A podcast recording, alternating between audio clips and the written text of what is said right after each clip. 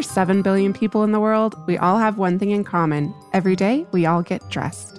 Welcome to Dressed, the history of fashion, a podcast where we explore the who, what, when of why we wear. We are fashion historians and your hosts, April Callahan and Cassidy Zachary. Dress listeners, welcome to our very first mini-sode of 2019. Yes, and it will certainly not be our last because we are now bringing you not one, but two episodes of Dressed each week, and we are going to call it Fashion History Mystery. Woo! Yeah, we um we received so many wonderful and fascinating comments and questions from you last season, and we agreed it would just be fun to start addressing them. So here we are. Yeah, yeah, yeah, yeah. And what better way to start than with a note that we received from our listener, Wally Walker, who suggested that we do a podcast on how to become a fashion historian. So, Cass, perhaps we should both share how we came to be fashion historians because there isn't really like only one sort of like singular path. No, there really isn't. And you and I, our stories are both actually quite different. I actually got my costume design degree as an undergrad. First, I thought it, I wanted to be a fashion designer. Um, then I discovered costume design, and that was all very exciting. And then I discovered that the only thing that I liked about costume design was studying history, was researching for historical period pieces.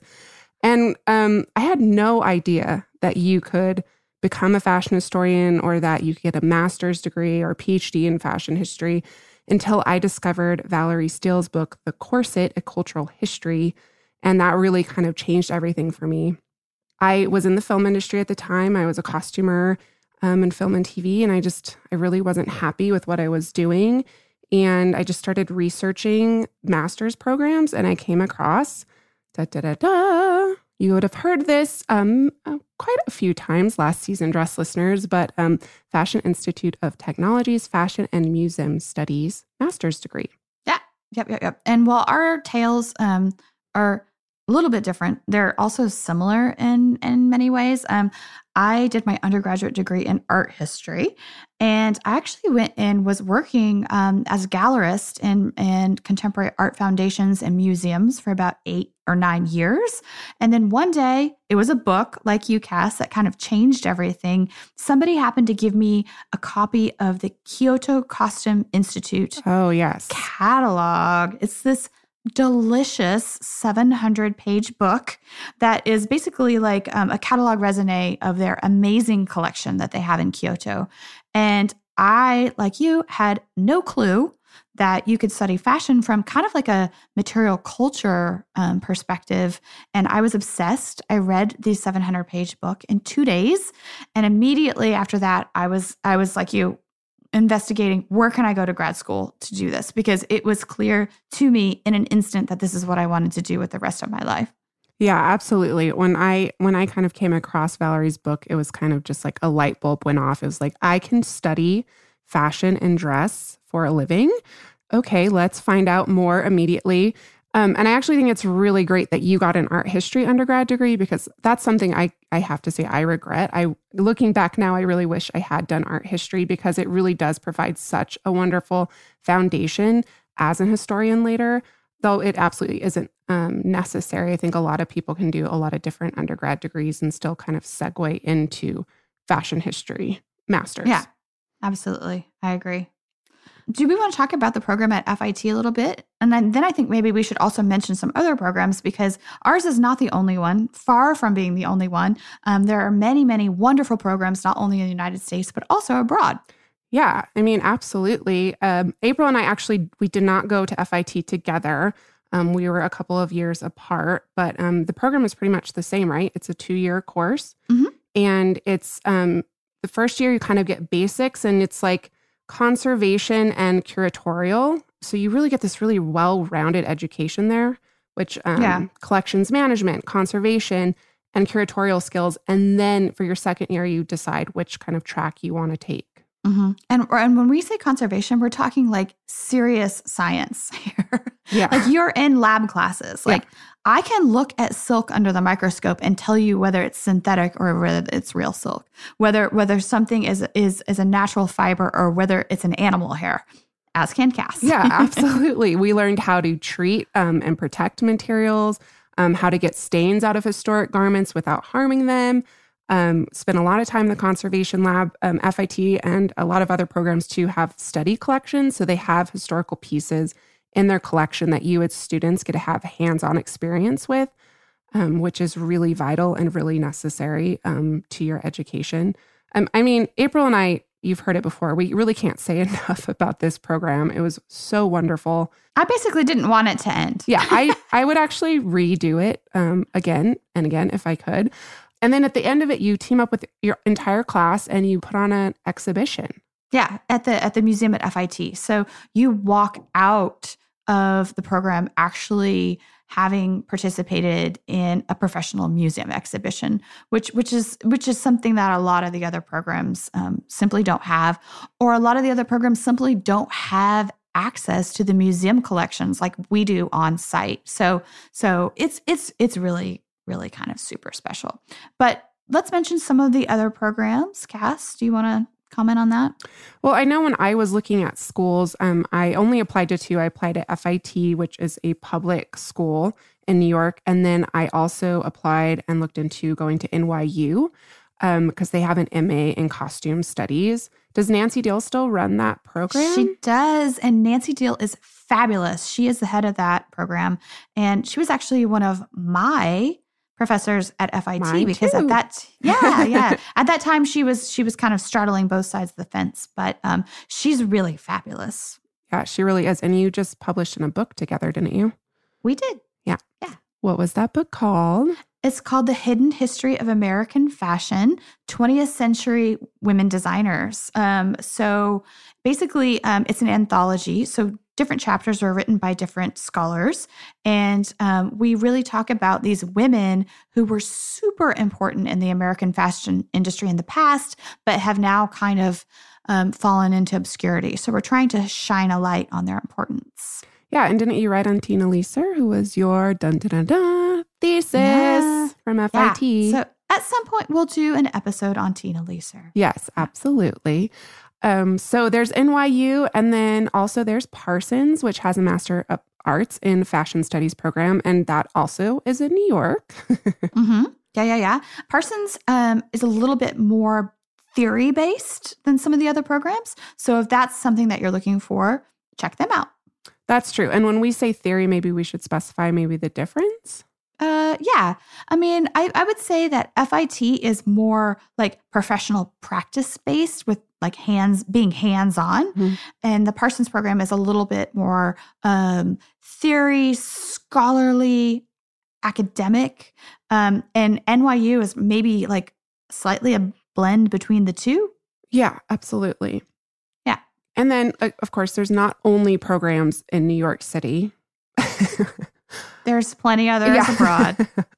We should probably mention Rebecca Arnold's program at the Courtauld in London, um, where she teaches um, in the history of dress program, and she's actually been a guest on Dress on season one. yes, absolutely. On um, American fashion history. Yes, we. But despite the fact that she's a British fashion historian, we share a love of American fashion history. So, school will, of course, provide you with the foundational skills and methodologies to conduct research. I know that that really was helpful with me a lot in just learning how to research, but it really is not the only option. So, if you can't go to school or um, you don't have the means to go to school, you do have different ways of exploring fashion history in a really serious way. Um, there's a lot of different type of independent scholars and researchers out there making their own way you know, a lot of times people think of academia um, as, as being related to scholarship. I am not in academia, April is.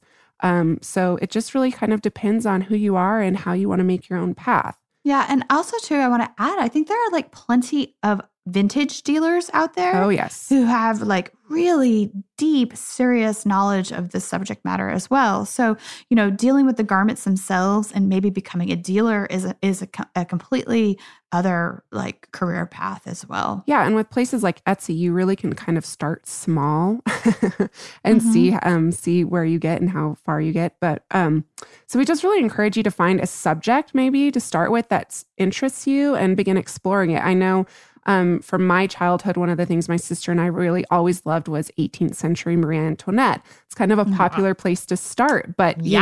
know, you spend all this time reading. There's so many memoirs. And another thing that's important in in research is, you know, doing as much primary source material Yes. research. So reading memoirs of women and men from the 18th century, people who are actually there and can actually speak to it. Mhm. Um, you know, with the idea that not everything's true, and um, you know, those are different times and places, but that's really a solid foundation um, where to start. Yeah, and and just in terms of like what's available online now, which's been digitized, and what's for free, like on HathiTrust or like some of these other like conglomerate sites that are digitizing literary works that are in the public domain. Like just off the top of my head, I know that you can download for free as a PDF uh, Monsieur Leonard Autié's autobiography, who was Marie Antoinette's hairstylist. You can also um, download Madame Campan's um, who was one of her ladies in waiting's autobiography. Absolutely. There's a lot of information that is available for free on the internet. Yeah, All of Life magazine is keyword searchable on Google. Google Books is a wonderful place to start. There's also the internetarchives.com or I think .org, I'm not entirely sure, but um, they have just wonderful, wonderful resources, um, all digitized and keyword searchable. So it's really at your fingertips. Scholars before us were not, they really put in the, in the real work going page by page, word by word, looking for things that you and I can now just search for. Well, no, no, no, no. Now I can do that. But when I was in grad school, I made a joke about this on Dressed before. That was not true. I was still I was I was still that many years ahead of you where if we wanted to look at Vogue and try to Yeah. find all the designers' work, we had to sit there and look at every single no, that's right. That's true. every single page. They were actually just archiving Vogue when I was in grad school because a lot of FIT students were working in the archives doing that. So Yeah. I, I do remember looking at um, microfiche and oh yeah. Oh yeah. Lots of microfiche. um, Which is not a pleasurable activity, let Yeah. me reassure you. and something actually else that I highly encourage people to do is to visit the archives in your own communities. I'm working on um, right now. I'm working on the project on discovering the fashion history of my the town that I grew up in. There's a it's called Corrales. There's a historical society, and they have so many wonderful photographs and letters and so many wonderful pieces of um, history from people in that community in that archive. And you can make an appointment and go and learn about it. Yeah. And um I have to you know just say hell to the yeah to that because actually that's what I do every day. I'm on the other side of that. I'm the person in the archive helping the people find the things that that's going to help them with their research. Yeah. So we hope Wally that this addresses your question. Cass, do you have any other recent fashion history news that you think we should mention before we sign off? Um, well, we are finishing up, or last week was Haute Couture Week. Yeah. I I usually make I don't really pay attention or up to date on fashion. I'm not gonna lie, but I always kind of tune in or keep my eyes open for what's happening during Haute Couture Week because that's really a time um, when you know it's a select few fashion houses that can still really patronize and support all the craftsmen and women that make up the haute couture industries in France, and it's really uh, just a showcase for their artistry, and it's always so fascinating and wonderful to see. Yeah, I usually wait till the end of the week and then I binge all of the shows at once. Yeah, that's So- true. That's always really fun. So, um, my favorite, one of two of my favorite shows, we'll talk about real quickly. I really love Valentino. Yes. Pierpaolo finally got the "Let's not just cast white models" memo. It's kind of Hmm. been circulating and in the, you know, yeah. Out there for people to pick it up on. it was in the lost letter department. yeah, oh, oh, wait, no, wait, wait. Dead letter department. That's what it's called. but he had a stunning show, and it was closed by Naomi Campbell, and it was the first time, I guess, that she had appeared in a Valentino show for 14 years. Oh, wow. So, and that was stunning and spectacular. Also, Iris Van Herpen. Uh, be still my beating heart is all I have to say. Yeah, it was called Shift Souls. And it was the most beautiful, I have to say, the most beautiful collection I've seen in a very, very, very long time. Yeah, she's she's like beyond. she's beyond the realm of just being a fashion designer. I mean, Absolutely. if there's anybody that's out there who is who is really literally spanning that realm of art and fashion it's her and a lot of times she's doing so vis-a-vis the way of technology which was which is fascinating. Like she's using all these completely insane, like computer generated assisted techniques using plastics, manipulating fabrics. Like, please just go on Vogue Runway and watch this show if you if you just want to put a smile on your face and give yourself a happy day. Absolutely. And this actual collection was based on early examples of celestial map making. Ugh. So we're talking about those maps that have like mythological and mythical beings like mermaids drawn on them. Mhm. Um, and it's it's just the most wonderful magical collection. So look it up immediately. And you know who was there? Our friend Emma McClendon, who was a guest on season one. She was Lucky one of our one of our very first guests, actually. And um, we talked about her, about the body, and her episode was called Fashion and Physique. We got a lot of comments from you guys on that. So Emma was at the show, and she's actually going to join us again on season two to talk about the history of denim. Fabulous.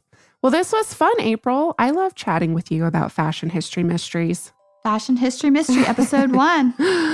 Thank you so much, dress listeners. We will see you on Tuesday. Catch you next week.